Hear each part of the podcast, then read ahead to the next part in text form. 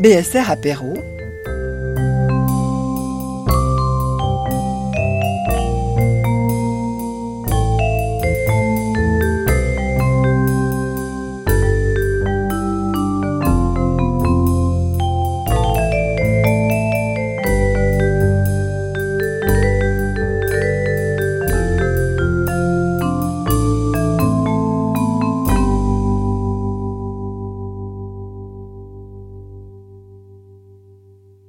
remercie euh, la bibliothèque sonore romande. Ça me fait plaisir d'être là. Ça me fait plaisir aussi de savoir qu'il y a des livres certains de mes livres qui ont été enregistrés, qui sont disponibles.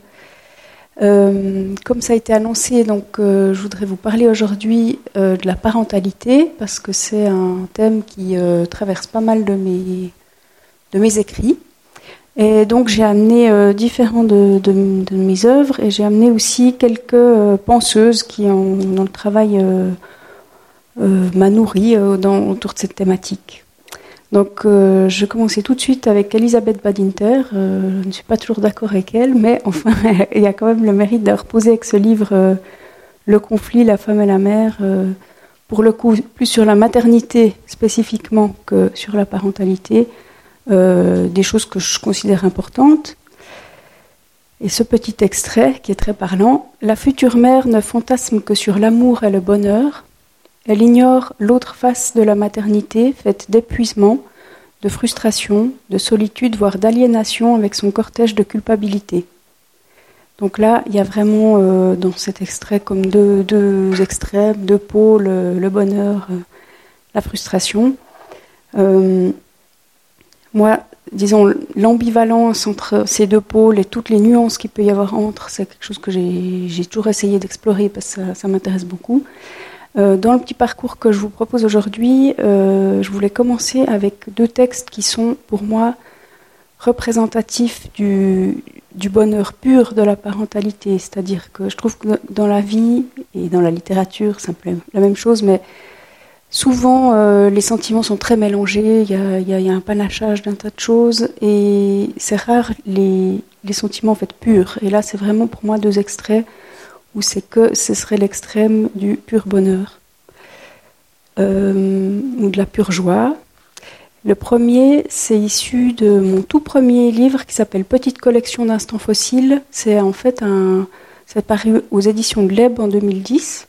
Et c'est en fait un recueil de, je sais pas, je sais pas trop comment il faut dire, c'est pas forcément des nouvelles parce que des fois c'est plus court et puis c'est plus abrupt, euh, ça peut être des, simples fragments. Donc celui que je vous lis, il est, il est court, il fait deux pages et puis je vous lis l'intégralité. Donc c'est vraiment, euh, c'est pas un extrait de quelque chose de plus long, c'est tel quel. Et ça s'appelle Face à face. L'adulte est assis sur un banc.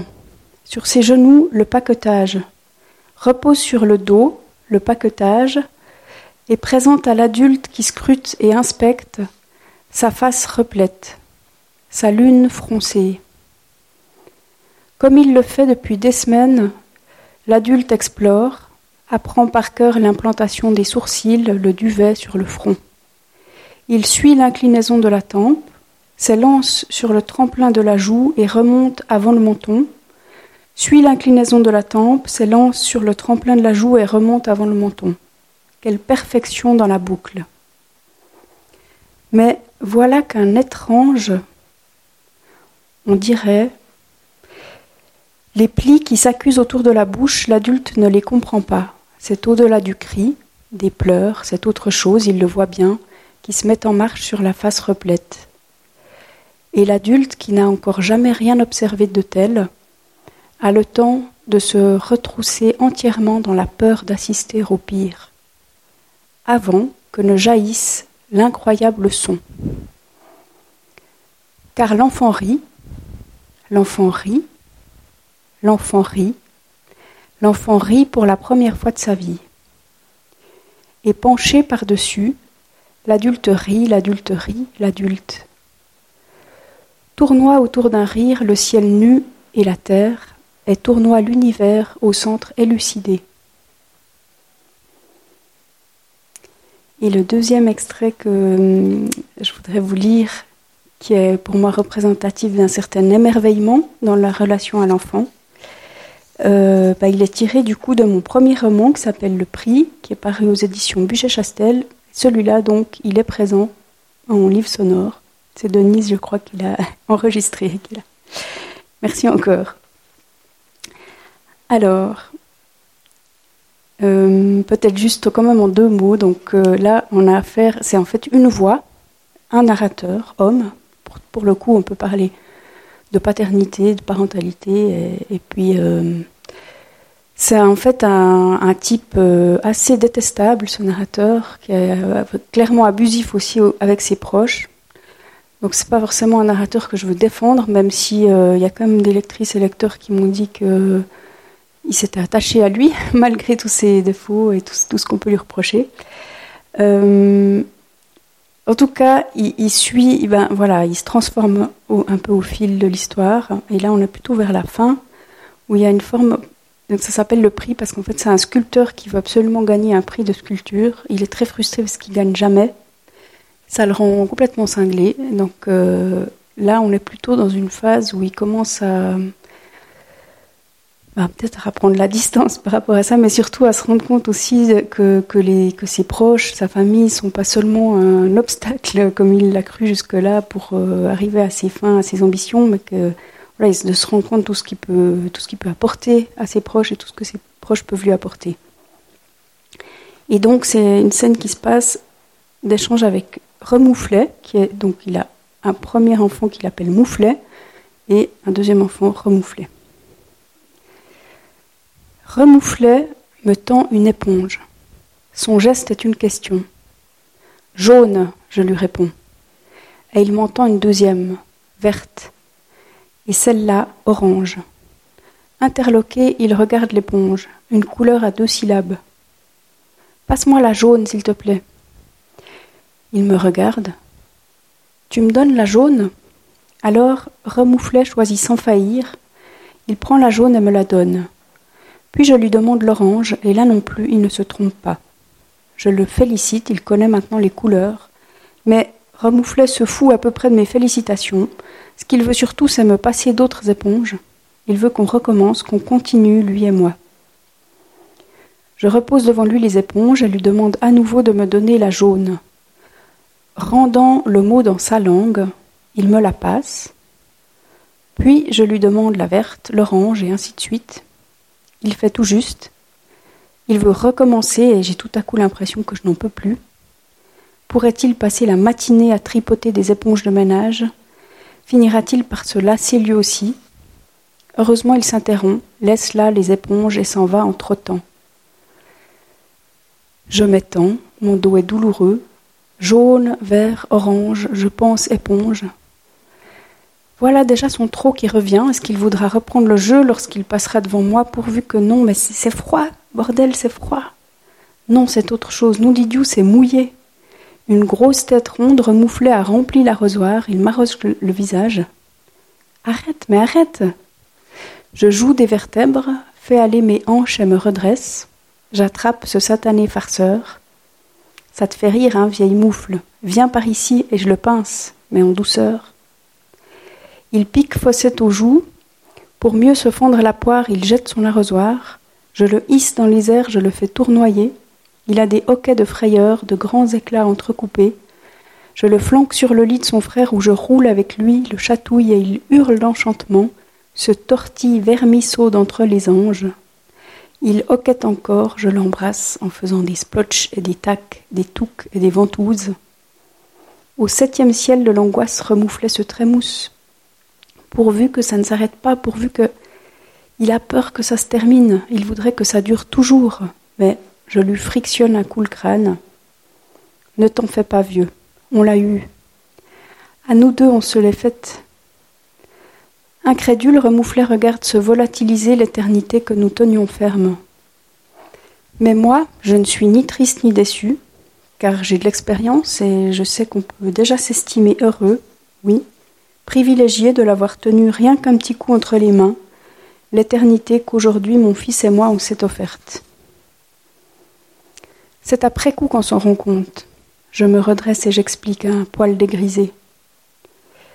Pour faire celui qui a compris, Remouflet articule un truc compliqué et peu intelligible. Te fatigue pas, je dis, et quitte le lit direction la cuisine.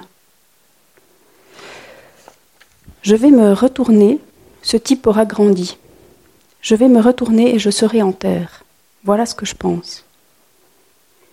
Mais je me retourne et il n'en est rien. Remouflet est resté le même, avec tout au plus une odeur additionnelle et suspecte. Il a fait dans ses langes et ça va nous dégouliner dans le short. Bon, encore un bout de cheminement avec lui avant qu'il ne soit grand. Voilà pour cet extrait du prix. Euh, je reviens peut-être à Elisabeth Badinter pour euh, entrer un peu plus dans, bah, cette notion d'ambivalence dont, je parlais euh, tout à l'heure euh, à propos de la maternité. Force est de constater que la maternité reste la grande inconnue. Ce choix de vie qui induit un changement radical des priorités tient du pari. Les unes y trouvent un bonheur et un bénéfice identitaire irremplaçables. D'autres parviennent tant bien que mal à concilier des exigences contradictoires. D'autres, enfin, n'avoueront jamais qu'elles n'y parviennent pas et que leur expérience maternelle est un échec. En effet, rien n'est plus indicible dans notre société que cet aveu.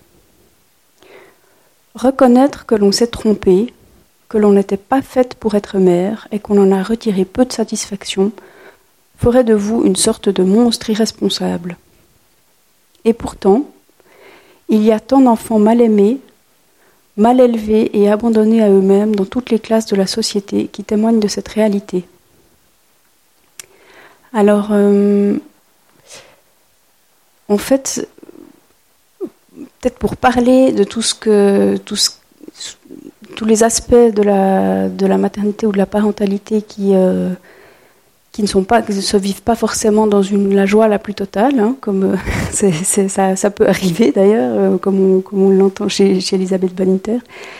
Euh, dans le cas du roman Le Prix, dont je vous ai lu un, extrait tout à l'heure, j'ai eu besoin, moi, de prendre un personnage qui soit justement un personnage d'homme, en fait, pour, pour parler, je crois, aussi des charges qui sont celles de la parentalité, indépendamment euh, de, la question de, des femmes, en fait, du rôle des femmes.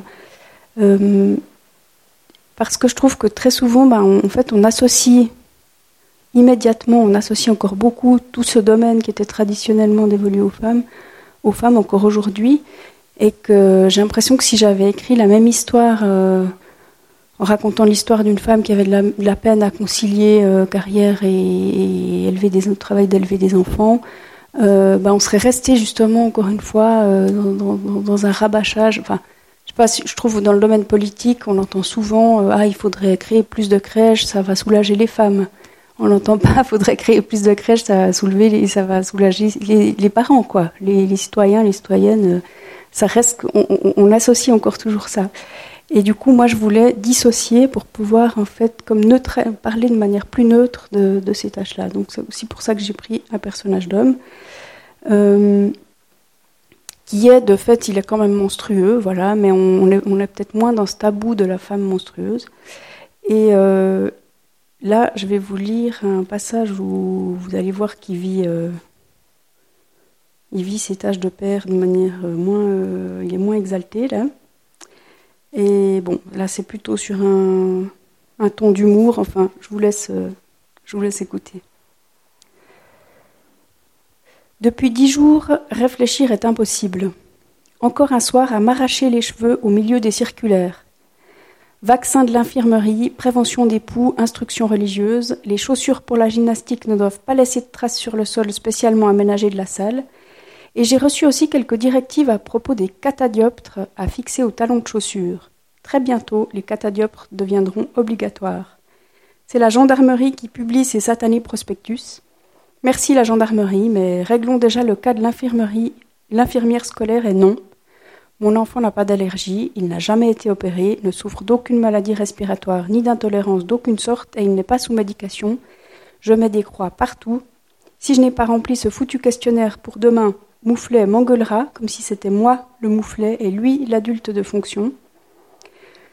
Depuis qu'il est entré à la grande école, il n'a fait que jouer au ministre. D'abord, il a fallu l'emmener dans une bonne centaine de magasins pour trouver le, matériel adéquat. Monsieur éprouvait telle envie, le stylo jaune plutôt que le bleu, une boîte de feutre à l'identique de son copain machin plutôt que n'importe quelle boîte de feutre, et il fallait encore que le sac à dos soit griffé et la trousse équipée du dernier ciseau et poinçon, alors que lui et moi savions pertinemment que tout ce matériel ne mettrait pas deux jours, allons, une petite semaine avant d'aller rouler sous le lit dans la poussière, d'être déclaré tordu, inutilisable, cassé ou perdu à jamais. Et quand il a fallu l'aider à recouvrir ces noms d'idiots de cahiers, j'ai pris le temps. Je les ai recouverts du plus petit jusqu'au plus gros. Prévoir la, la, juste largeur, je ne sais pas faire, et quand vient le moment de refermer le bouquin, toujours le papier se déchire et il faut tout recommencer.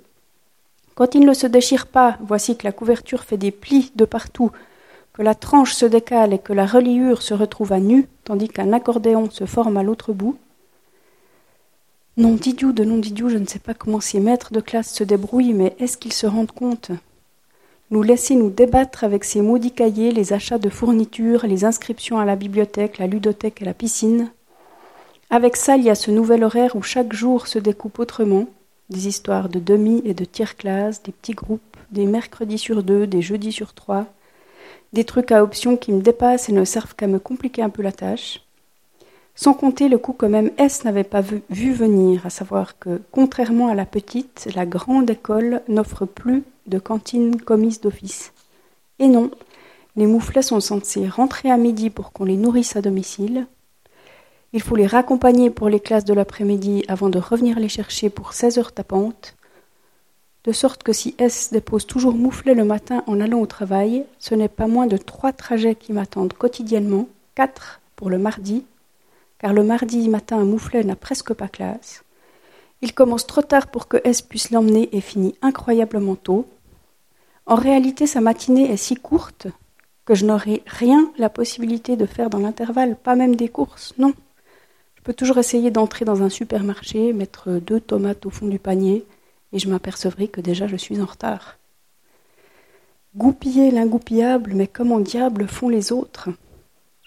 Le plus simple serait peut-être de rester tout simplement devant l'école, faire le tour du pâté de maison, poireauter un peu, et c'est bon. Mais bienvenue. Il n'y a pas de problème. Et donc, euh, je suis en train de lire une histoire de rentrée scolaire. Euh, le plus simple serait peut-être de rester tout simplement devant l'école, faire le tour du pâté de maison, poireauter un peu et c'est bon. Mais pendant ce temps, que faire de remouflet? Si je l'emmène avec nous, il ne pourra s'endormir et sera grincheux toute l'après-midi. Si je l'abandonne entre les barreaux de son lit, par contre, il se réveillera. Cinq minutes après mon départ, il hurlera pour tout l'immeuble. Les voisins se plaindront, les voisines surtout, pour ne pas parler de la mégère du quatrième qui a eu le front l'autre jour de soutenir que de son temps les mouflets ne pleuraient pas aussi fort. Mais naturellement, quand la maman travaille, a-t-elle émis perfidement, avant de tourner les talons, que faire? Il existe bien quelques services de repli dont la paracantine ouverte sur inscription auprès des unités d'accueil. Nous avons pensé d'y inscrire Mouflet un ou deux midis par semaine, mais à partir du cycle 2, disait la circulaire, les structures d'accueil parascolaires sont réservées en priorité aux enfants dont les deux parents travaillent. J'ai envisagé d'appeler la responsable, mais je me suis découragée d'avance. Expliquer la sculpture en tant que profession à la responsable des unités d'accueil, voilà qui dépassait mes forces. Je suis si fatiguée, misère, et les chaussures de gym, les catadioptres que je n'ai pas encore achetées. Voilà pour cette rentrée scolaire. Euh, tout à l'heure, dans l'extrait d'Elisabeth Badinter, vous avez entendu, je pense déjà, cette idée que le regret d'être mère puisse être un grand tabou dans notre société. Là, je vous présente euh, une autrice, euh, une essayiste israélite qui s'appelle Orna Donat. Et son livre, enfin, un de ses livres s'appelle justement Le regret d'être mère. Et c'est en fait euh, un travail qu'elle a fait à partir d'interviews de, de femmes qui, elle a vraiment sélectionné des femmes qui n'étaient pas dans un discours d'ambivalence où elle disait euh, mes enfants me pèsent mais euh, je les adore, uniquement des femmes qui ont vraiment dit euh, textuellement qu'elles regrettaient que si c'était à refaire, elles n'auraient pas eu leurs enfants. Donc c'est évidemment, comme c'est un sujet tabou, c'est clair, bah, c'est un livre qui a eu beaucoup de retentissement, qui a beaucoup fait parler de lui. Alors, je vous lis juste un petit extrait de son introduction.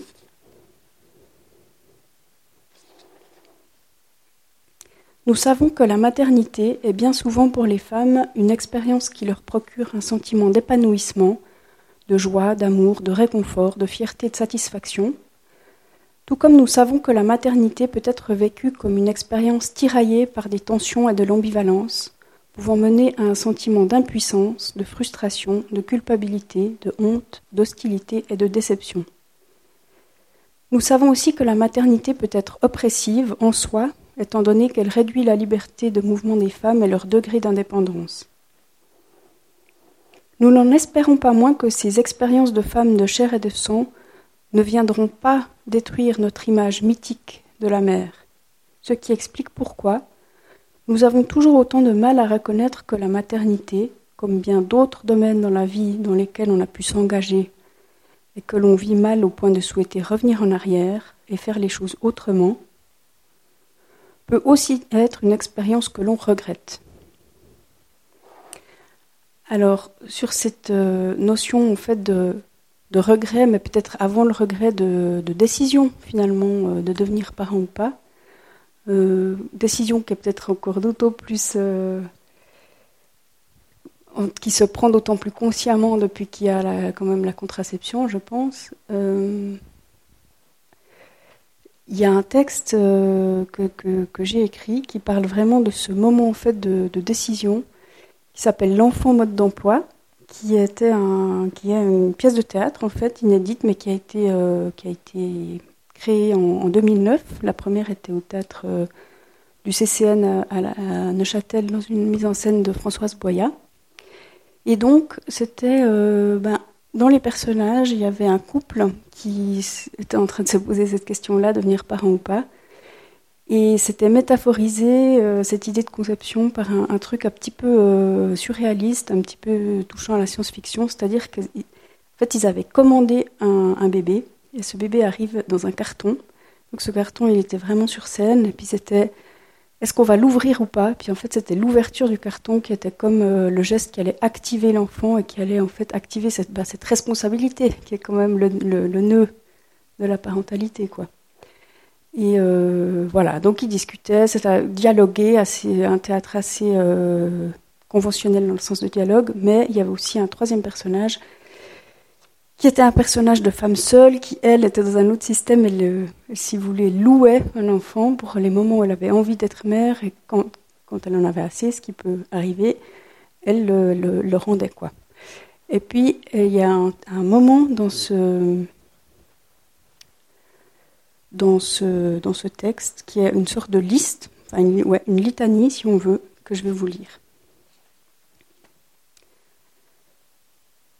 Les gâteaux d'anniversaire, les vacances scolaires, l'alimentation équilibrée, les courbes de croissance, l'orthodontiste, les réunions de parents, les manchons pour la piscine, les risques du tabac, la ceinture à l'arrière, la grossesse extra-utérine, les collages, la place de jeu, l'âge limite, la trisomie du 21, le travail à temps partiel, les pique-niques de course d'école, les emballages cadeaux, l'heure de fermeture des crèches, les circulaires de la rentrée, la sexualité conjugale, le ménage, les vergetures, les premiers pas, la dépression postpartum, les fugues, la proximité des écoles et des transports publics, le piano, le faute, l'orthophonie, le traitement contre les poux, la piscine, la danse, la poterie, la fête des mères, la réduction des espaces dévolus à s'allonger, rêver ou boire des verres,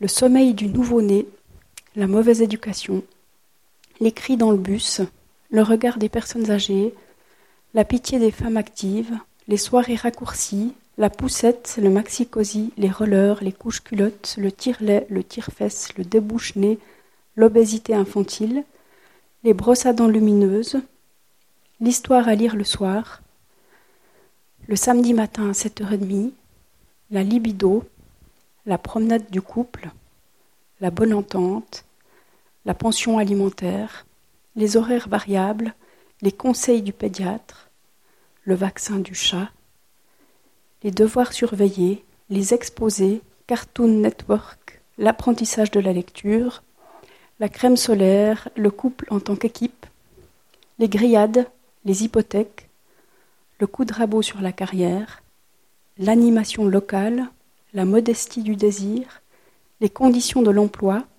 la sécurité de la tombe, les vieilles filles, les cuisines agencées, les relations de voisinage, les assurances vie, les commérages, les albums photos, les glaces, les frites, les légumes verts, l'appellation femme au foyer d'origine contrôlée, les jeux de société, le musée d'histoire naturelle, les spectacles jeunes publics, l'association des parents d'élèves, la machine à laver, les cartes de vœux, la fixation des sièges voitures, le petit front brûlant, les solutions d'urgence, les portes de secours, le service de garde pour enfants malades, la Croix-Rouge, la Croix-Bleue, le service SOS Future Maman, le service SOS Homme Battu, le service Attention j'en ai plein le cul, les gants perdus, la régularité des siestes, le claquement des portes. Donc un texte, comme vous pouvez l'entendre, qui fonctionne par accumulation, qui, peut-être renvoie aussi à l'accumulation de, tâches qu'il peut y avoir dans, ce rôle de parent. Et euh, bon, à l'époque, en fait, je connaissais pas la notion de charge mentale, je l'ai connue plus tard. Mais voilà, on, sent bien aussi que c'est de ça qu'il s'agit, c'est cette multitude de petites choses à laquelle il faut penser et qu'il faut assurer au quotidien. Euh,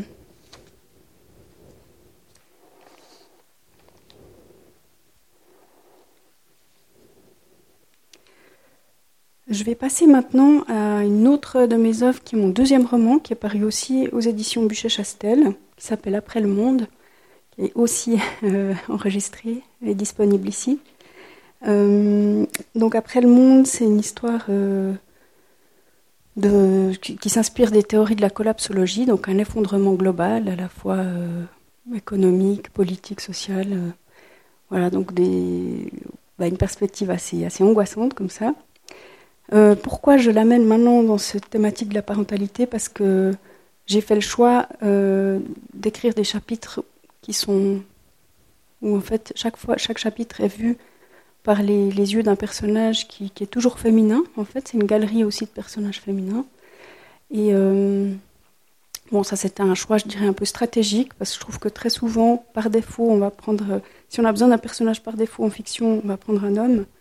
Euh, parce que c'est justement plus neutre. Hein. c'est comme en grammaire euh, le mot homme qui veut dire être humain, euh, ou l'accord masculin qui vaut pour tout le monde. Et je trouve que ça se ressent aussi en fiction. Et là, j'avais envie de prendre un petit peu le parti inverse, de me dire, bah, par défaut, je prends des femmes, et puis en espérant qu'on puisse s'identifier à elles aussi en tant qu'homme, ou enfin qu'on puisse les voir en tant qu'être humain, basta quoi sans se dire ah c'est une femme alors qui va séduire cette femme dans l'histoire? Ce qui peut être un peu des ma foi des, pensées implicites je pense quand on, est face à un personnage féminin euh, et donc la parentalité dans tout ça parce que voilà forcément ces femmes qui ont aussi tout un utérus et qui, sont confrontées aussi à cette question de reproduction de, rôle de parent. Euh, ben là il y en a une. J'ai aussi fait attention, je dois dire, de d'en montrer environ la moitié euh, sans parler du fait de est-ce qu'elles sont en couple, est-ce qu'elles sont en famille, est-ce qu'elles ont des enfants, donc euh, en, parlant peut-être de ben, des, tâches qu'elles assument euh, vis-à-vis de leur communauté ou des fonctions publiques qu'elles ont. Souvent, elles ont on, les, voit assumer des fonctions publiques importantes. Donc, je voulais pas non plus les montrer que toujours dans ce prisme-là, mais il y en a. donc, je, voilà, donc je, brosse un peu la situation de la situation personnelle par rapport à être parent ou pas. Et là, euh, je vais vous lire un tout petit bout que je ne retrouve pas d'ailleurs. Euh, oui. D'une femme qui, elle, ne désire euh, pas avoir d'enfant. Et la venue d'un bébé, ça a changé quelque chose à l'écriture. Heurté, Olivier, planta ses yeux dans ceux de Tiphaine. Obnubilée par elle-même, celle-ci le crut d'abord surpris qu'elle pût songer au postpartum de Christelle quand elle-même n'avait jamais rien vécu de tel. La gratifierait-il d'un de ces couplets paternalistes et complaisants? C'est Tu ne peux pas comprendre, tu n'as pas d'enfant. Ou euh, Tu comprendras quand tu auras des enfants toi-même. Qu'il énervait, par avance, chez tout géniteur ou génitrice, d'office suspecté de quelque propension à l'avoir incomplète, non réalisée tant qu'elle n'aurait pas enfanté sur la défensive, elle se préparait à rétorquer qu'elle n'était pas une génisse en attente du gonflement de mamelles qui la ferait advenir pleinement laitière. Une moitié de personnes qui comprendraient l'existence le jour où lui passerait par le col un crâne miniature. Lorsqu'elle mesura ce qu'avait pu évoquer ce mot de bébé pour Olivier, la maladresse cruelle qu'elle venait de commettre. Redoutant qu'il ne se sente obligé d'aborder la délicate question des horizons de son couple maintenant que Christelle et lui avaient perdu leur fille, Tiphaine chercha moyen de se rattraper. Trop tard, le regard égaré dans les bougies, Olivier embrayait. On est arrivé au Marin Mourèche en mars 2025. Un an après, Yana était là. Comment te dire Dès l'instant où il a fallu commencer de s'en occuper, on est entré dans une nouvelle dimension. On peut en penser ce qu'on veut, l'arrivée d'un enfant impose une sorte de pacte entre parents bien sûr, mais ça implique aussi les autres. Fouillant toujours des yeux la danse des petites flammes, il s'interrompit brièvement, puis ajouta Vis-à-vis des gens là-bas, j'avais l'impression qu'on était venu, euh, je sais pas moi, planter un arbre.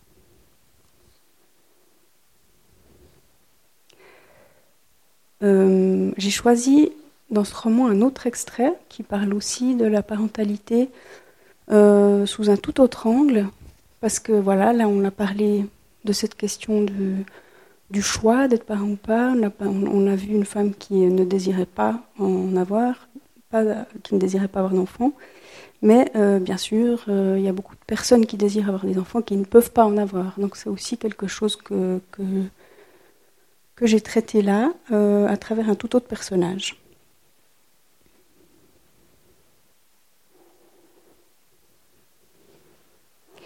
Mais ces années, qui avaient fait mûrir une importante partie d'elle-même, lui avaient aussi amené de très douloureuses déceptions, puisqu'entre 2024 et 2027, Fée avait vainement tenté de concevoir un enfant avec différents hommes. Avant l'effondrement, on avait beaucoup entendu dire qu'il ne servait plus à rien de se reproduire, acte irresponsable sur une planète surchargée d'humains menacés par le dérèglement climatique. Or, lorsque le monde avait chaviré, on avait vu une extraordinaire poussée de vitalité répondre à la catastrophe. Les naissances, paradoxalement, explosaient à hauteur des désastres et dans l'entourage de fées, on devenait mère bien plus jeune qu'avant. Elle aussi avait senti cet appel profond et crut souvent que ça y était, un ovule prenait.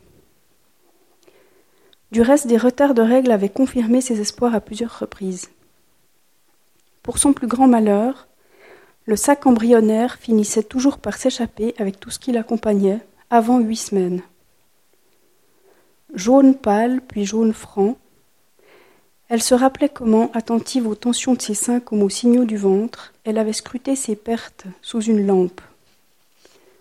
Rose, marron clair à mauve en mixture un peu grumeleuse, apparition d'une dentelle noire, autant d'anxiogènes étapes précédant le vrai rouge l'indubitable écoulement, criant que tout se déchire, se sépare, s'en va entre crampes et caillots. Il y avait déjà trois ans qu'elle avait cessé tout à fait d'essayer. La question la faisait moins souffrir, même si elle gardait en elle l'écho des chocs subis à chaque fausse couche. Affliction grave au point, elle s'en souvenait, d'avoir balayé tout ce qui se déroulait autour d'elle, lutte armée, perte humaine ou victoire de la résistance elle s'était parfois fichue de ce qui arrivait, des jours durant, indifférente à mort, intimement anéantie. Euh, voilà pour ces extraits. Donc pour vous montrer aussi que euh, contrairement à la pièce dont je vous ai parlé avant, euh, l'enfant mode d'emploi, dont vraiment cette question de parentalité est centrale dans l'œuvre. Là, on est sur un roman qui a une qui parle de bien d'autres choses encore, mais où il y a quand même, c'est quand même émaillé de, cette question-là qui traverse un petit peu tout ce que tout ce que j'écris, quoi. Euh, et aussi, je pense, enfin, cet extrait, il est représentatif, le dernier, euh, d'une volonté aussi bah, de parler de la physiologie euh, des femmes. C'est vrai que je trouve que, ouais. En fait, j'ai quand même, comme dans ma vie de lectrice, assez peu lu finalement. Je me disais sur la fausse couche ou sur, en tout cas, peut-être de manière, euh, ouais, de manière poétisée ou de manière métaphorisée. Mais je trouve qu'il y y a peu, alors qu'on n'aura pas je sais pas, il existe des, morceaux de littérature sur des, je sais pas, la, je pense maintenant à Berlin Alexanderplatz, je sais pas pourquoi ça me vient cet, extrait euh, en tête, mais tout à coup la mise à mort d'un veau par un boucher, c'est dégueulasse quoi. Enfin, c'est vraiment très décrit dans le détail. Et puis en fait ça, ça fait, c'est vraiment ça fait partie du patrimoine littéraire. Je me dis mais finalement pourquoi euh, le, côté euh, et sang de, la vie physiologique des femmes, il est quand même relativement peu traité, je trouve. Peut-être je suis passée à côté d'œuvres qu'ils font. Euh, Qu'est-ce que je voulais Oui, je voulais vous lire maintenant un autre extrait théâtral qui est issu de pièces de guerre en Suisse. Donc c'est une œuvre euh, euh, paru au Solitaire Intempestif en 2019, puis qui a été aussi monté par Maya Bush euh, la saison dernière. C'était à Vidi, à la Comédie de Genève, euh, au TPR, à la Chaux-de-Fonds et à Benouvesson à Yverdon. Euh, c'est un texte qui n'est pas vraiment un texte dramatique au sens traditionnel du terme avec des personnages qu'on va suivre. C'est en fait c'est une suite de fragments. Et là, je voulais vous lire un fragment. Donc c'est une œuvre plus politique, je pense plus directement politique que ce que j'ai pu écrire jusqu'à maintenant. Euh, et là, c'est un fragment qui, ne parle pas directement de parentalité, mais qui utilise le rapport à l'enfant pour, euh, ben pour parler d'autre chose, vous allez le voir. Et ça s'appelle, le fragment s'appelle Ne pleure pas. Ne pleure pas, ton dessin est magnifique. Ne pleure pas, c'est bien d'aller sur le pot, sur les toilettes comme les grands. Ne pleure pas, tu verras à l'atelier, la dame est gentille. Vous allez faire de la peinture, et puis maman vient te chercher juste après. Ne pleure pas, je te l'ai déjà expliqué, on ne peut pas acheter tout ce dont tu as envie, et on n'a pas besoin de ce truc. Ne pleure pas, chacun son tour, on partage. Ne pleure pas, on est bientôt arrivé, je ne peux pas te porter tout le temps, il faut marcher un peu. Ne pleure pas, je suis là. Ne pleure pas, ne peut pas rester ici. Ne pleure pas, ne pouvait pas sauver cet homme, c'était leur prisonnier. Ne pleure pas, l'électricité va revenir. Ne pleure pas, ton oncle sera vengé. Ne pleure pas, tu mangeras demain. Ne pleure pas, si on allume, ils vont nous repérer. Ne pleure pas, nous allons peut-être te trouver un médicament. Ne pleure pas, ta petite sœur est entre les mains de Dieu maintenant. Ne pleure pas, aide-moi à la soulever. Ne pleure pas. Avec les bombardements, au moins, tu es à l'abri des snipers. Ne pleure pas, c'est déjà bien de pouvoir se laver. Ne pleure pas, on ne peut pas rester. Ne pleure pas, cet homme nous fera peut-être passer. Ne pleure pas, ne nous fais pas remarquer. Ne pleure pas, on va bientôt recevoir à boire. Ne pleure pas, je ne peux rien faire tant qu'on n'est pas admis à l'intérieur. Ne pleure pas, mange. Ne pleure pas, tu as de la chance d'entrer à l'école. Ne pleure pas, tu vas apprendre un tas de choses. Lire, écrire, calculer. Choisir un bon métier quand tu seras grand, tu seras grande. Ne pleure pas, ton dessin est magnifique. Voilà, donc là vous, vous voyez aussi comment ce, cette parole qui est adressée à un enfant euh, peut travailler ben, sur un, ben, hors, hors, de la thématique de la parentalité en elle-même, mais voilà, sur un domaine plus politique. Euh, en l'occurrence, là, euh, en fait, ce texte, il m'est venu parce qu'en lisant une œuvre de Samar Yazbek, qui est une autrice syrienne. elle a écrit notamment un journal La Révolution syrienne, puis après elle a écrit un autre livre dont le titre m'échappe là, mais où elle est, retournée en Syrie pendant la guerre en fait, et elle, raconte un peu ce qu'elle voit, quoi, ce qu'elle. Et puis il y a, j'ai trouvé terrible une scène où euh, elle, parle d'une femme qui dit à son enfant, mais qui pleure parce, à cause des bombardements, mais pleure pas parce qu'au moins tu es à l'abri des snipers. c'est comme une phrase qui m'avait tellement frappée, tellement choquée, et puis euh, évidemment que ça relativise quand même aussi nos problématiques de manière assez radicale.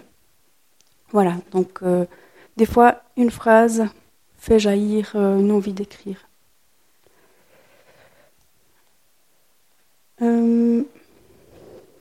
Où est-ce qu'on est, Oui, je voulais. Je pense que je vais terminer avec euh, une autre œuvre qui est aussi enregistrée à Bibliothèque Sonore Monde depuis peu, qui s'appelle Peu importe où nous sommes. Je vous en parlerai tout à l'heure.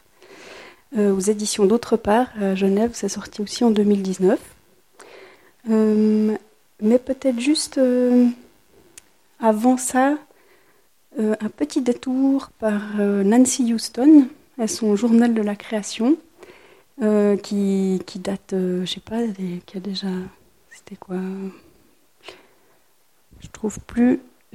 1990, apparemment, la première publication.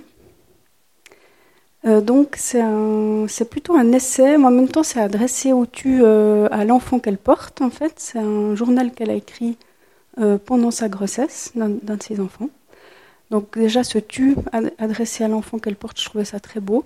Et puis, bah, elle, parle euh, pas mal des couples d'artistes. Elle parle, par exemple, de la répartition des tâches ou de comment se sont développées les carrières euh, en rapport homme-femme dans les couples d'artistes.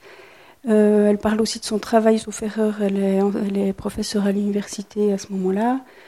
Et en fait, ça m'a tout de suite plu, ce livre, pour plus, plein de raisons. Mais déjà, je trouvais que c'était beau aussi, cette femme enceinte qui fait travailler sa tête, qui, est une intellectuelle, euh, parce que je trouve que ça casse aussi un peu la peur qu'on peut avoir de se dire euh, euh, les femmes c'est le corps, donc si c'est le corps c'est plus c'est plus l'intelligence, donc comme si on pouvait pas tout faire à la fois, comme s'il fallait choisir aussi entre le corps et l'esprit, et que l'esprit était un, domaine bah, prioritairement réservé aux, hommes. Et puis là je trouve qu'elle elle montre assez brillamment que on peut porter un enfant et continuer de, de penser quoi et d'écrire. Et aussi parce que je trouve qu'il y a quelque chose de, de l'ordre, on va dire, un peu de la conciliation. Mais en même temps, j'ai un peu un problème avec cette notion de conciliation parce que je trouve que, en tout cas, personnellement, je trouve que c'est quand même souvent inconciliable. Enfin, c'est souvent beaucoup de tension entre euh, cette charge mentale euh, qu'implique une vie de famille et puis. Euh, ben, entre autres l'exercice d'une activité professionnelle. Je trouve qu'il y a quand même plein de moments où c'est c'est rude à concilier, vu que le mot concilier n'est pas n'est pas idéal, mais en tout cas recherche d'équilibre. Pour moi, Nancy Houston, je trouve que c'est quelqu'un qui m'a qui m'a aidé, euh, à me dire que il y, avait un équilibre possible.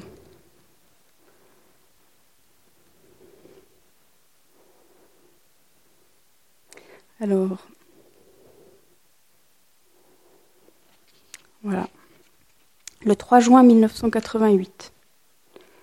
Dispute avec M ce matin. Le fait est suffisamment rare. Donc M, euh, M comme abréviation euh, pour euh, son, son, compagnon ou son mari, je ne sais pas s'il était marié. Dispute avec M ce matin. Le fait est suffisamment rare pour mériter d'être noté au sujet des voyages qu'il projette de faire cet automne. Pour parler juste, M ne se dispute jamais, c'est moi qui le dispute.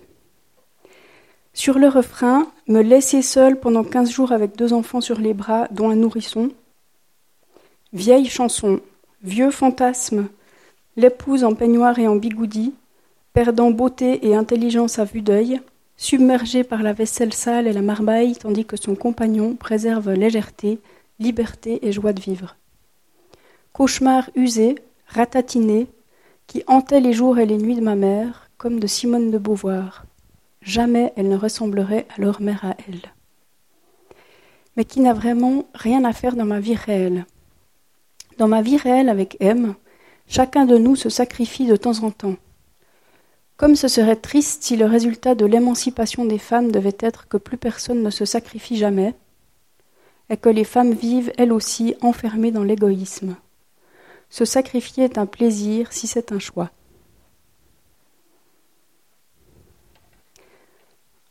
Euh, et encore un autre petit extrait.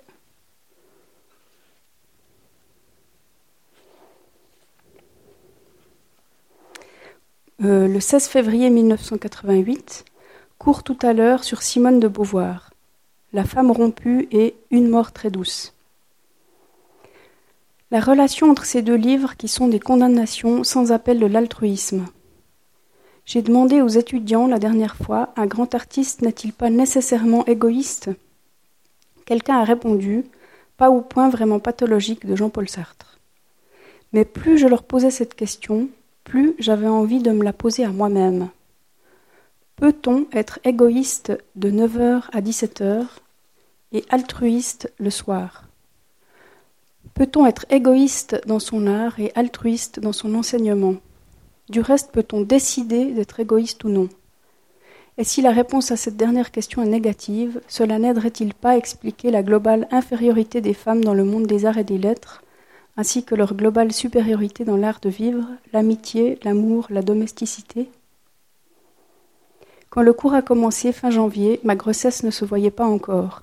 J'ai eu plaisir à leur annoncer que tout en leur parlant du problème corps-esprit à travers l'étude d'un certain nombre d'écrivains et d'artistes, j'allais subir devant leurs yeux une véritable métamorphose physique.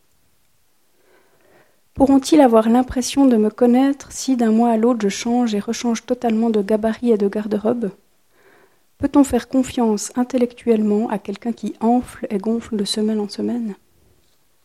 Voilà, sur cette question corps-esprit, et aussi sur le premier extrait que je vous ai lu, euh, cette question finalement du sacrifice, fameux sacrifice. Euh, bon, euh, qu'est-ce que qu'est-ce que l'égoïsme, qu'est-ce que le sacrifice comment on partage ces moments d'égoïsme, ces moments de sacrifice Et ben voilà, je trouvais aussi que c'était intéressant euh, qu'elle puisse avoir conscience qu'elle était en train de se crisper dans cette dispute à laquelle j'ai pas assisté, mais qu'elle restitue là. Ouais, de comment aussi faire attention à à pouvoir rester en dialogue et pas se crisper d'entrée de jeu en se considérant dans, une relation de couple, mais aussi vis-à-vis de la société comme, comme victime d'emblée, en fait. Alors, je, reviens maintenant à ce peu importe où nous sommes, qui est euh, en fait, euh, je pense, le, livre le plus personnel que j'ai publié, parce que c'est euh, le récit d'une aventure qui m'est arrivée, qui est arrivée à ma famille, à mon, à mon fils, né en premier lieu, mais à toute ma famille. Euh, donc c'est passé il y a deux ans très exactement, on est le 26, puis c'est arrivé le, le 25, euh, le 25 septembre 2018, il y a deux ans. Donc euh, voilà, il a, il a eu un diagnostic de leucémie, mon fils, il a été hospitalisé pour un traitement au CHUV pendant environ cinq mois. Et donc euh, maintenant il va bien, je vous rassure, il est en rémission, on a vraiment des très très bons pronostics, donc euh, je touche toujours un peu du bois quand je dis ça. Mais euh, là il va bien. Et puis en fait, donc ce récit, ben, j'ai dû faire un choix aussi de chronologique, de temporalité, puis j'ai décidé de commencer vraiment au moment où il a été hospitalisé et d'arrêter le jour où il a pu reprendre le chemin de l'école. Et là, euh, j'ai dit, bon, évidemment, la parentalité, elle est, au cœur de cet ouvrage. Ce qui était aussi particulier dans la situation, c'est qu'on venait d'avoir un autre enfant. Donc, en fait, euh, il avait trois mois, le bébé, le petit frère, au moment de cette hospitalisation. Donc, évidemment, que rien que d'un point de vue logistique, sans même parler émotionnel, c'était quand même très, très lourd. Donc, il y a eu euh, tout ça. On a été énormément aidés par l'entourage, par les amis. Mais voilà, c'est resté en termes de, charge de sacrifice, même si en fait euh, il n'y avait pas forcément le choix, il fallait faire ce qu'il y avait à faire, mais c'est vrai que c'était euh, très très lourd à, bah, rien qu'à organiser, puis à tenir le coup, la fatigue de, tout ce que ça nous demandait en fait. Alors là, je vais vous lire un petit passage qui, pour revenir un petit peu sur la physiologie des femmes, c'était l'occasion pour moi de parler de l'allaitement. Mon parcours est simple, c'est toujours le même. Quittant les soins continus, je gagne l'espace famille, pièce mise à disposition des proches, où je te retrouve pour t'allaiter. Pour une vingtaine de minutes, je déleste de ton poids ceux qui t'ont amené au rendez-vous, te détachant de leurs bras pour nous installer dans un fauteuil et ouvrir mon chemisier. Ton corps contre le mien est une boule d'amour, compacte et régénératrice. Plonger le nez dans tes plis et dans ton odeur m'emporte instantanément. La maladie, le chagrin et l'anxiété continuent d'exister, mais tu te meus dans mes bras avec tant d'énergie et de vouloir vivre que je me sens transfusée. Revenir toujours vers toi, unir nos peaux, sentir ta bouche retrouver mon téton et exercer la tirée nécessaire à la montée de lait, éprouver dans mes seins la tension préparatoire, le travail des canaux et l'arrivée d'un jet, ce rituel qui a lieu six fois en vingt-quatre heures structure mon réel, me fait tenir debout. Lorsque le sein se vide et que tu mollis, j'introduis mon petit doigt entre tes lèvres pour te retirer sans effet de ventouse.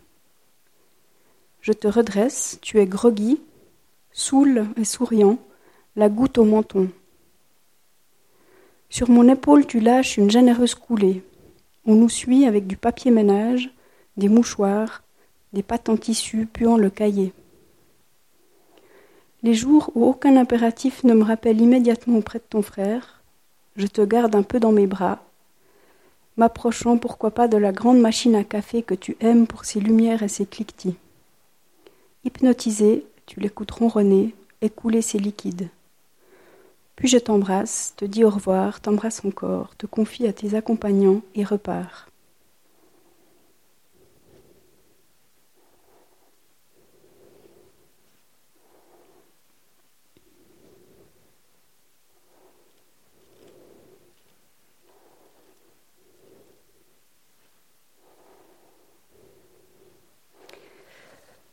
Là, j'enchaîne sur euh, deux passages qui n'ont pas lieu au même moment, mais qui parlent aussi justement de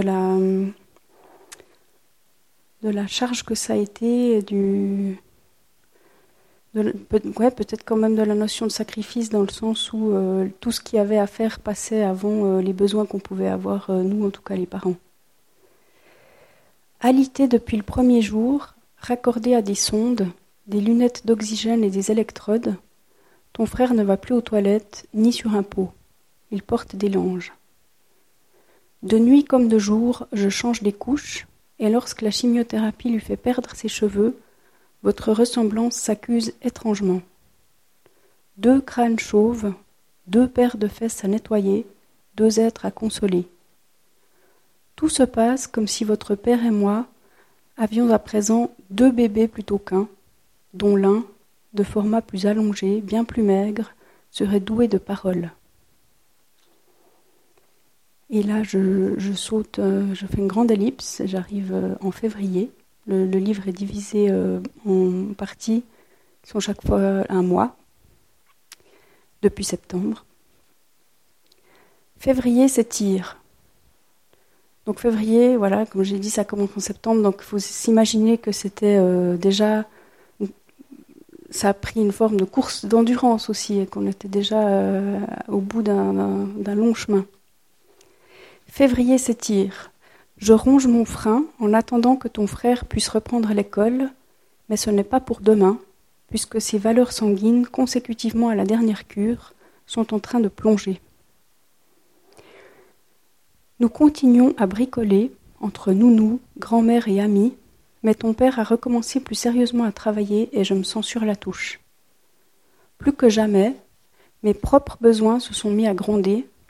J'aimerais tant retrouver ma vie, sortir, travailler hors de chez moi, passer du temps seul ou entre adultes. Je donnerais n'importe quoi pour quelques moments de détente, voire de farniente sans avoir, sitôt que vous vous endormez ou que quelqu'un vous garde pour quelques heures, à me jeter sur mes dossiers et mails pour rattraper le retard accumulé. Certaines amies m'appellent à ne pas m'oublier. Elle me suggère d'aller voir l'ostéo ou le kiné, de me rendre au bain ou de prendre soin de mon couple en organisant avec votre père un dîner aux chandelles. Et non qu'une idée floue de l'étau dans lequel nous nous débattons. Plus réaliste, Olivia me déclarait avec compassion que je passais après tout le monde. Quand je lui avouais en octobre avoir du mal à trouver la patience de te consoler après une journée aux petits soins pour ton frère, l'autre Olivia s'exclamait quant à elle Tu m'étonnes, tu n'es pas une sainte. Cinq mois plus tard, ma frustration, comme un abcès, menace d'éclater. Et voilà, donc vous voyez que ce livre, il est écrit euh, au tu aussi, adressé au petit frère, un peu sur le même procédé que le journal de la création Nancy Houston qui s'adressait au bébé qu'elle portait. Voilà, c'est vraiment pour moi le fait de m'être adressé au frère cadet qui était bébé et qui n'était pas malade, euh, je pense que c'était aussi le moyen pour moi d'écrire ce livre que j'aurais pas pu. Euh, j'ai eu besoin de trouver, je pense, cette forme-là pour pouvoir le faire. Sinon, ça aurait été, je pense déjà, j'aurais eu un sentiment de faire quelque chose d'impudique si j'avais tout décrit de ce qui se passait pour les traitements, pour l'année. Donc voilà, c'était une manière aussi d'en parler de manière indirecte et aussi une manière, je pense, de de remettre aussi, euh, de redonner une place à ce petit frère qui forcément m'a passé un petit peu après celui qui, qui dont il fallait s'occuper en urgence en fait. Alors, je, vais terminer avec euh, un extrait qui raconte ce qui s'est passé un jour d'octobre. Euh, peut-être ça revient aussi à ce que j'ai lu tout au début, parce que c'est un passage euh, qui raconte un moment de grande joie. En fait, c'est ça qui est aussi paradoxal, c'est que ça n'a pas été qu'une période euh, d'épreuve euh, douloureuse, ça a été aussi, il y a eu aussi des moments de très grande joie qui étaient, bah, je pense aussi à la mesure des difficultés qu'on avait vécues. On a aussi vécu la vie plus intensément parce qu'on était dans la peur, dans l'angoisse, dans la fatigue et tout ça et qu'aussi euh, on recevait tellement d'aide des amis que c'était aussi quelque chose de très très fort auquel on ne s'attendait pas en fait, on ne s'attendait pas à recevoir autant d'aide, à autant de solidarité. Donc euh, voilà, il y a aussi eu des aspects euh, très très beaux en fait. Et qu'est-ce que je voulais dire? Ben, bah rien, je vous laisse écouter. Alors, le 21 octobre, le docteur C me dit que ton frère va mieux. Il faut absolument profiter de la trêve avant la prochaine chimiothérapie. Nous devons sortir, le divertir et le mobiliser pour qu'il évacue les sécrétions qui lui obstruent les voies respiratoires et qu'il redéveloppe un peu sa musculature. Je, me rappelle ce que je voulais vous dire. C'est juste pour que vous situez cet extrait. C'est que, en fait, euh, il y a eu le moment où on l'a amené à l'hôpital pour savoir ce qui se passait. Il y a eu une journée d'examen, examen sur examen. À la fin de cette journée-là, on nous a dit qu'il y avait probablement une suspicion de, tumeur. On nous a envoyés en urgence depuis Neuchâtel au CHUV, en ambulance. Et en fait, on n'a même pas pu rentrer chez nous prendre des affaires. Puis après, on est resté pendant deux mois euh, non-stop. Donc, euh, c'était comme une coupure, euh, une rupture radicale dans notre vie. Et puis là, au moment où ça se passe, en fait, ça faisait trois semaines qu'on était non-stop. Euh, on n'est même pas. On sortait de temps en temps de l'hôpital euh, parce que moi, je logeais dans une maison pour parents d'enfants hospitalisés qui était à 500 mètres de là, mais on n'est pas sorti du périmètre. Donc c'était comme un tunnel. Et puis là, c'était la première fois qu'on a pu un peu, un peu voir le jour, disons. Sortir, d'abord, je ne comprends pas mais il s'agit bien de quitter le bâtiment de l'hôpital. Moins d'une heure plus tard, c'est un convoi cérémoniel qui quitte l'étage sous le regard attendri du personnel. En tête, ton frère que je tiens par la main, libre de toute perfusion, habillé, chaussé et marchant sur ses jambes, un masque de papier rose apposé sur la bouche. En assistante du bonheur, Céline porte nos affaires et Claire conduit à poussette. Il me semble que nous marchons, ton frère et moi, en lévitation, à plusieurs dizaines de centimètres du sol. Lorsque nous arrivons au rez-de-chaussée, il fatigue déjà et nous empruntons une chaise roulante. Les quelques minutes où nous progressons sur le trottoir, à l'air libre, sous un ciel dégagé, sont pures féeries. La joie que nous vivons est parfaite, entière et sans mélange, en ce qui me concerne, d'une intensité inégalée depuis l'enfance. À aucun moment je ne pense à l'avenir, simplement je suis là à jouir de notre chance. Arrivé à notre refuge, le miraculé veut tout voir. Notre chambre, notre frigo, ton lit, la buanderie, le jardin et les poules. Il veut tester la place de jeu, ce qu'il parvient même à faire d'une démarche mal assurée en me tenant la main. Puis il veut rentrer dans la cuisine et manger un goûter. Meringue à la crème, biscuits, quartier de pommes et tranches de pain de seigle, il me semble qu'il gloutonne en vingt minutes plus de nourriture qu'il en a avalé en trois semaines au lit.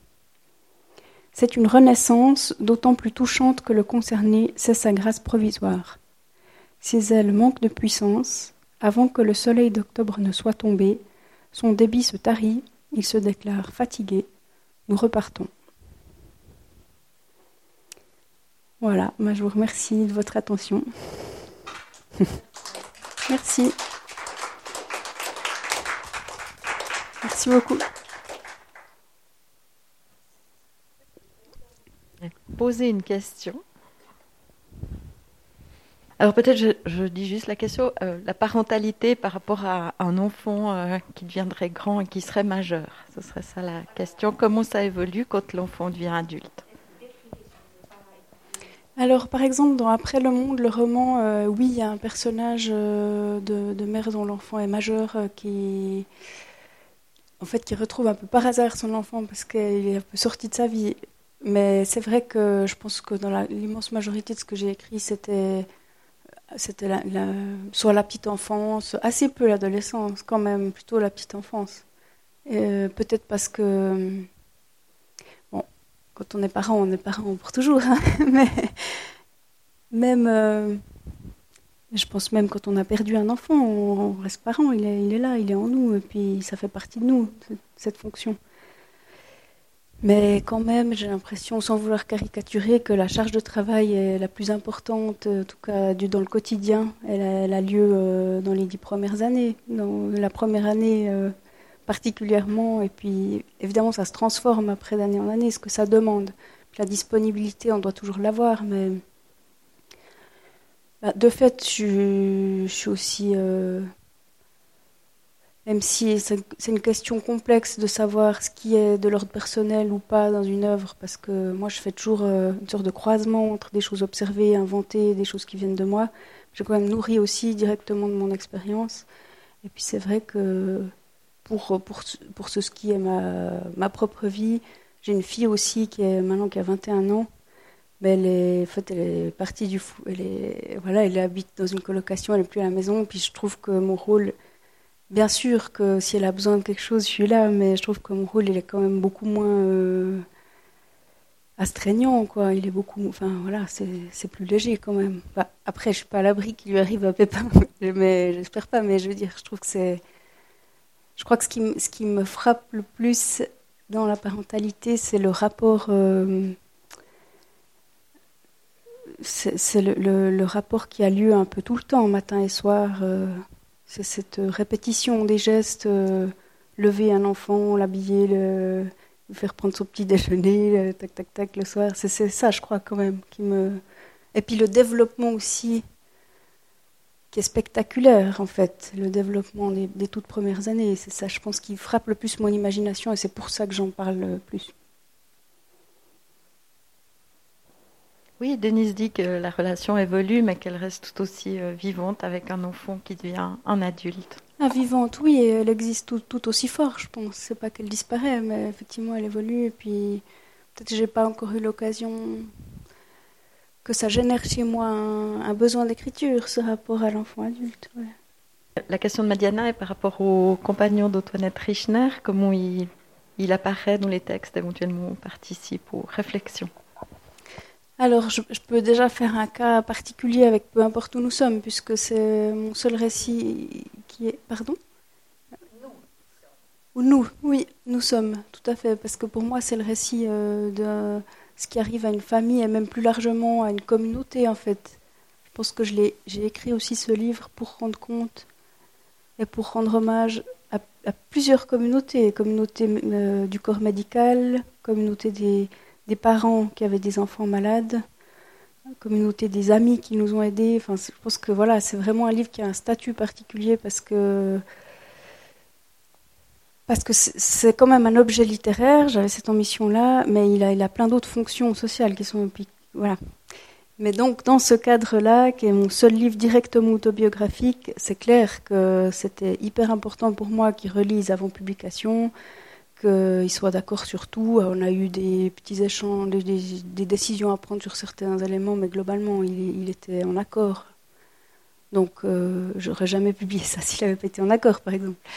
Euh, après, pour le reste, euh, ben, il y a une certaine distance, c'est-à-dire souvent il lit quand même, il fait partie des relecteurs, mais après, euh, c'est comme une, autre sphère de, je pense, de ma vie, ma relation avec mon compagnon, et puis c'est pas forcément sur le terrain littéraire. Mes échanges littéraires, je les ai plus avec certains amis autrices et auteurs avec qui je fais vraiment, à qui je demande vraiment des commentaires, mais mais oui, en général, il lit avant que ce soit publié. Puis est-ce qu'il apparaît euh, dans ce que j'écris? Ben non, parce que enfin pas, pas, pas davantage que d'autres euh, que d'autres individus que j'aurais observés ou que j'aurais inventés. Pour moi, c'est vraiment en fait, il y a une image que j'aime bien pour parler de comment comment les personnes ou les choses réelles euh, apparaissent dans ce que j'écris. C'est un peu comme ces nids d'oiseaux, vous savez, on, voit qu'il y a vraiment un mélange de matériaux. Des fois, il y a des, de la laine ou je sais pas, des, éléments qui sont amenés. Puis pour moi, c'est.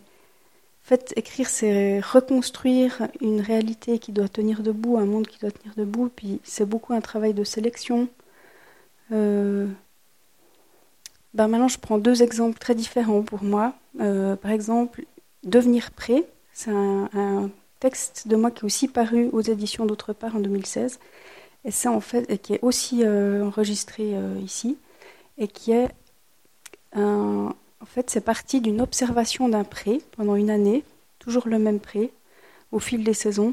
C'est, on peut dire, entre un journal et une prose poétique. Et donc ça, parce que je m'étais donné ce programme, regarder par la même fenêtre pendant une année et puis écrire, au début, je me suis dit, mais ça va être. Enfin, déjà, moi, je vais m'ennuyer parce qu'il va rien se passer. Mais en fait, pas du tout. Il se passait tout le temps des petits trucs. Et puis, à la fin, j'avais une montagne de matière. Puis, l'éditeur, il voulait que ça fasse. Il y avait une limite euh, de caractère. Du coup, j'ai dû énormément supprimer, retrancher. Euh, parce que j'avais beaucoup trop. Et puis, pourquoi je parle de ça? Parce que par rapport à la sélection, parce qu'en fait, vous, regardez, bon, déjà, il y avait le cadre de fenêtre, ça faisait, déjà cadré, et puis je, un, champ, le hors-champ, le champ. Donc je devais parler que ce que je voyais à travers cette fenêtre.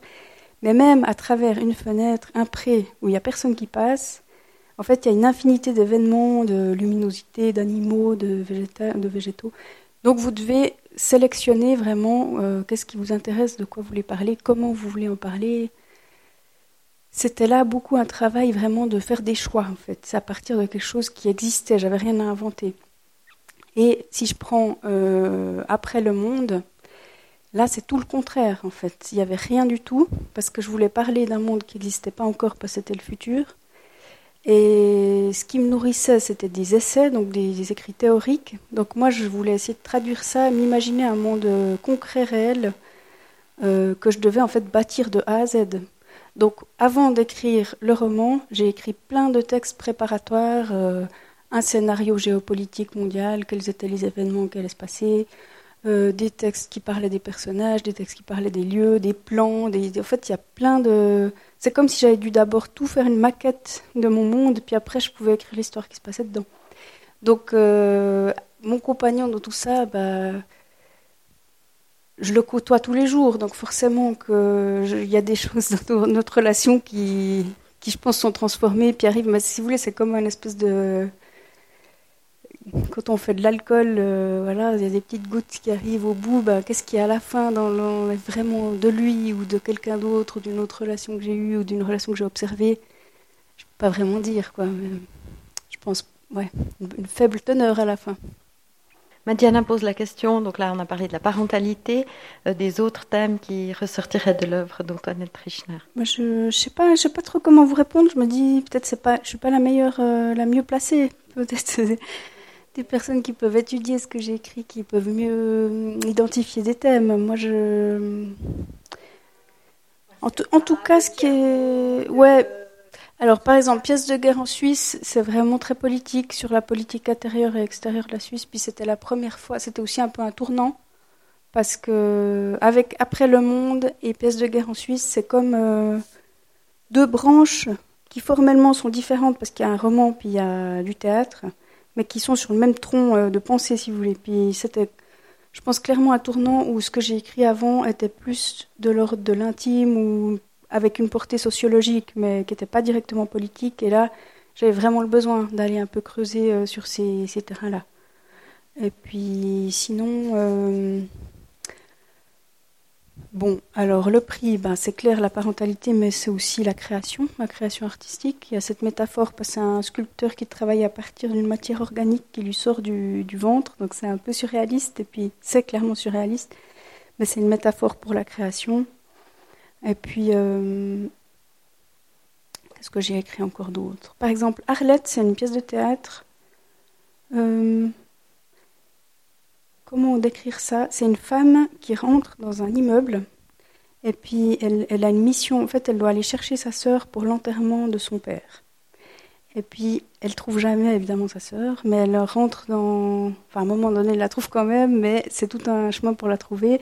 Puis elle passe par plein d'appartements différents, puis dans chaque appartement, elle rencontre des gens, puis elle retrouve des gens de sa vie. Puis c'est vraiment comme entre le rêve et le cauchemar, parce que si on met toutes les pièces ensemble, c'est illogique. Toute la construction est illogique. Puis. Je sais pas, qu'est-ce que. Ben, comme thème, en tout cas, la mémoire parce que voilà, j'essayais de me dire euh, que moi j'ai un problème avec euh, les noms. Souvent j'oublie les noms. C'est un problème d'ailleurs comme autrice quand je fais des dédicaces par exemple. Et puis euh, en fait je me disais ça doit être terrifiant si on a par exemple Alzheimer puis que tout à coup on, a des moments de conscience puis on se rend compte qu'on perd la mémoire. C'est un peu cette terreur là que j'essayais d'imaginer. parce que cette femme, ce personnage, elle elle arrive dans des situations où les autres pensent d'elle qu'elle sait quelque chose, puis en fait elle ne sait pas, ou Enfin, ouais, c'est toujours en fait des décalages. Donc je pensais aussi beaucoup la communication avec les autres. Qu'est-ce qui donc ouais, en fait ça peut être euh, mille thèmes, et puis je pense que mes livres ils sont aussi très différents les uns des autres. Souvent, euh, ce qui me pousse à écrire, c'est parce que j'ai dû faire un choix dans le livre précédent puis que j'ai la petite frustration de faire un choix, ça veut dire mettre de côté certaines options. les options que j'ai que j'ai pas traitées dans un livre, je vais les traiter au suivant. Souvent, c'est un peu ça. La question de Denise, est-ce que devenir prêt est une sensibilisation à la poésie? Ah, Merci d'avoir euh, parlé de nature, parce qu'en fait, c'est évident que ça, ça m'est même pas venu, mais c'est évident que c'est une thématique super importante dans ce que j'écris. Donc, euh, environnement, nature, euh, je pense que ça apparaît, c'est clair d'en devenir prêt, mais dans d'autres livres aussi, ça apparaît souvent.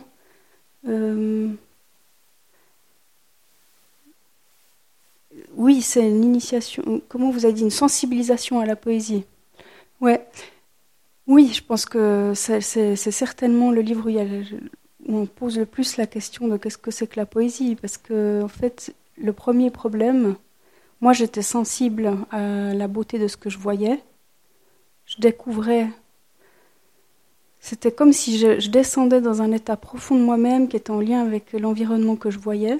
Et puis, je découvrais aussi plein d'événements qui se passaient, ou des insectes, ou des fleurs dont je connaissais même pas le nom. Donc oui, effectivement, pour vous répondre, c'était dans cette roulotte qui était mon bureau d'écriture et puis qui donnait sur un pré, et puis c'était ça que je, regardais, avec des très beaux arbres euh, centenaires. Enfin, c'est vraiment un paysage euh, très beau. Et puis la, question, c'était comment on peut décrire en fait? C'est un peu sans fin hein, comme question, mais comme qu'est-ce qu'on choisit dans ce qu'on voit, comment on le rend? Euh, ouais, c'était à tout moment un peu un pas un combat, mais en fait, c'est là, je pense, que j'ai éprouvé le plus fort le décalage entre euh, le, réel et puis le, langage. Parce que le langage, il est de toute façon insuffisant ou il est de toute façon d'une autre nature que le réel. Et puis, je sais pas, je décrivais par exemple des, des mésanges et puis j'ai l'impression que quelque part, euh, mon rapport à ces animaux, c'était à côté de la plaque de vouloir les décrire. Quoi. En fait. Pourtant, à la fin, je suis quand même contente de l'avoir fait parce que c'est un, moyen aussi de sensibiliser d'autres euh, par la, d'autres personnes qui lecteurs, lectrices, auditeurs, auditrices de, ce texte-là. Mais il y a quand même quelque chose dans le geste même de décrire qui est, je trouve, qui est un peu tordu parce que on trahit de toute façon parce qu'on fait, on, part de quelque chose et on, et on, va vers une toute autre euh, on, va vers le langage, puis le langage, il est de toute façon peut-être aussi une manière de l'être humain de, se considérer supérieur ou de vouloir dominer la nature. je pense que c'est ça qui m'a, travaillé aussi dans, cette écriture-là. la question de Benigno, pour Après le monde, est-ce que ça correspond à une réflexion ou à une angoisse le fait que la date prévue est dans deux ans. Est-ce que, voilà, pourquoi avoir choisi si proche? Est-ce que vous pensez vraiment que ça va arriver si vite et arriver tout court?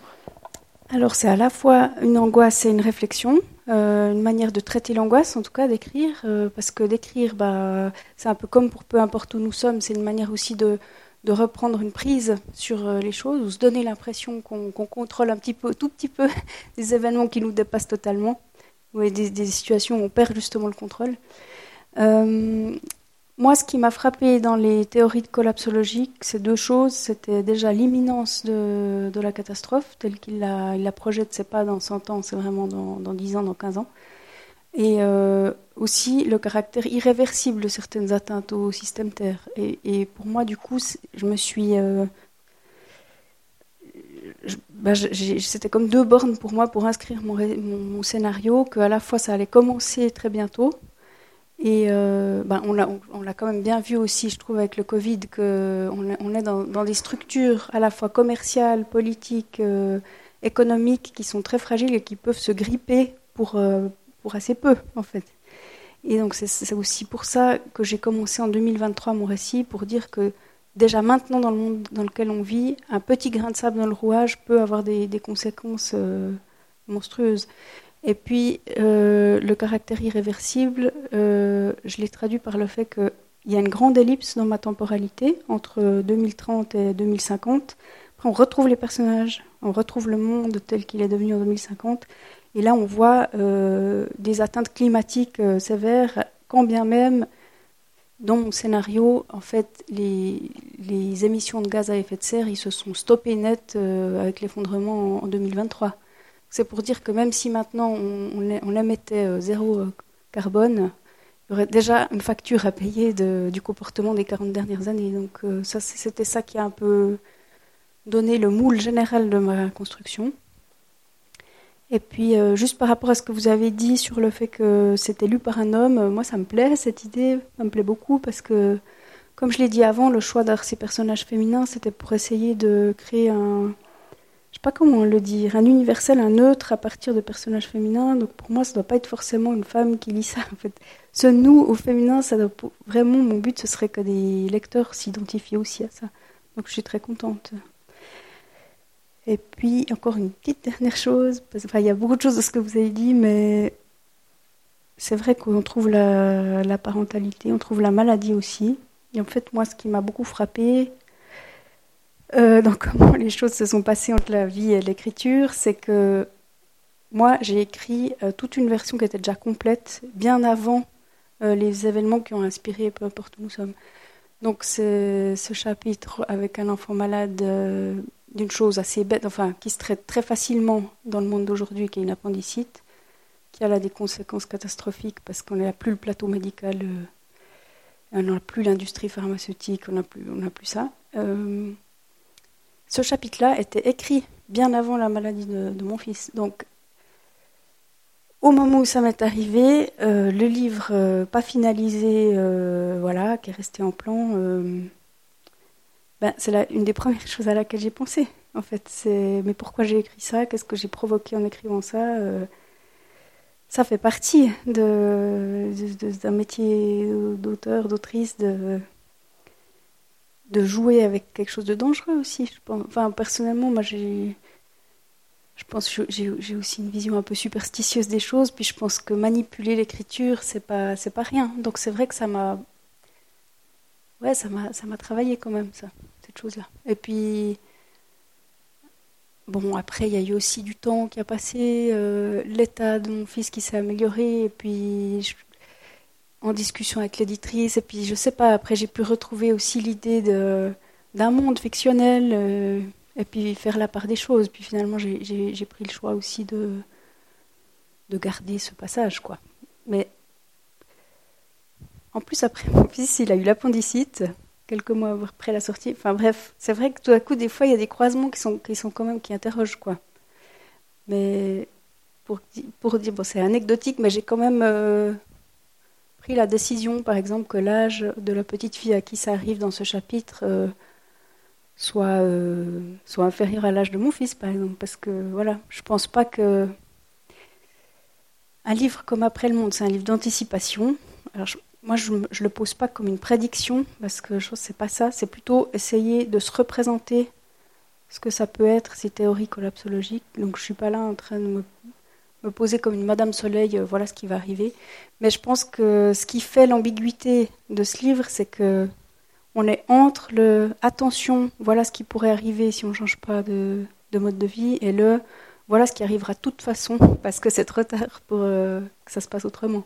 Et, moi-même, je ne me positionne pas entre ces deux, mais je, sais qu'on est dans une zone intermédiaire.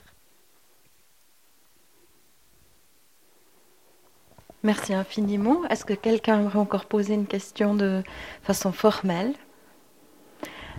Alors, merci infiniment. Avec plaisir. Pour le plaisir, l'émotion, toute l'envie de, lire encore que vous, nous procurez. Et puis, euh, si vous voulez bien partager un verre, c'est avec grand plaisir. Je vous remercie encore pour l'invitation, puis je remercie aussi euh, bah, la Bibliothèque sonore romande de rendre euh, mes œuvres accessibles en fait à, des malvoyants. C'est, important pour moi, c'est une chance, je trouve, que ça puisse, euh, que ce, cette passerelle existe en fait. Bah, merci à nos lecteurs bénévoles, ils sont plusieurs à être présents ici. Merci infiniment. Bravo.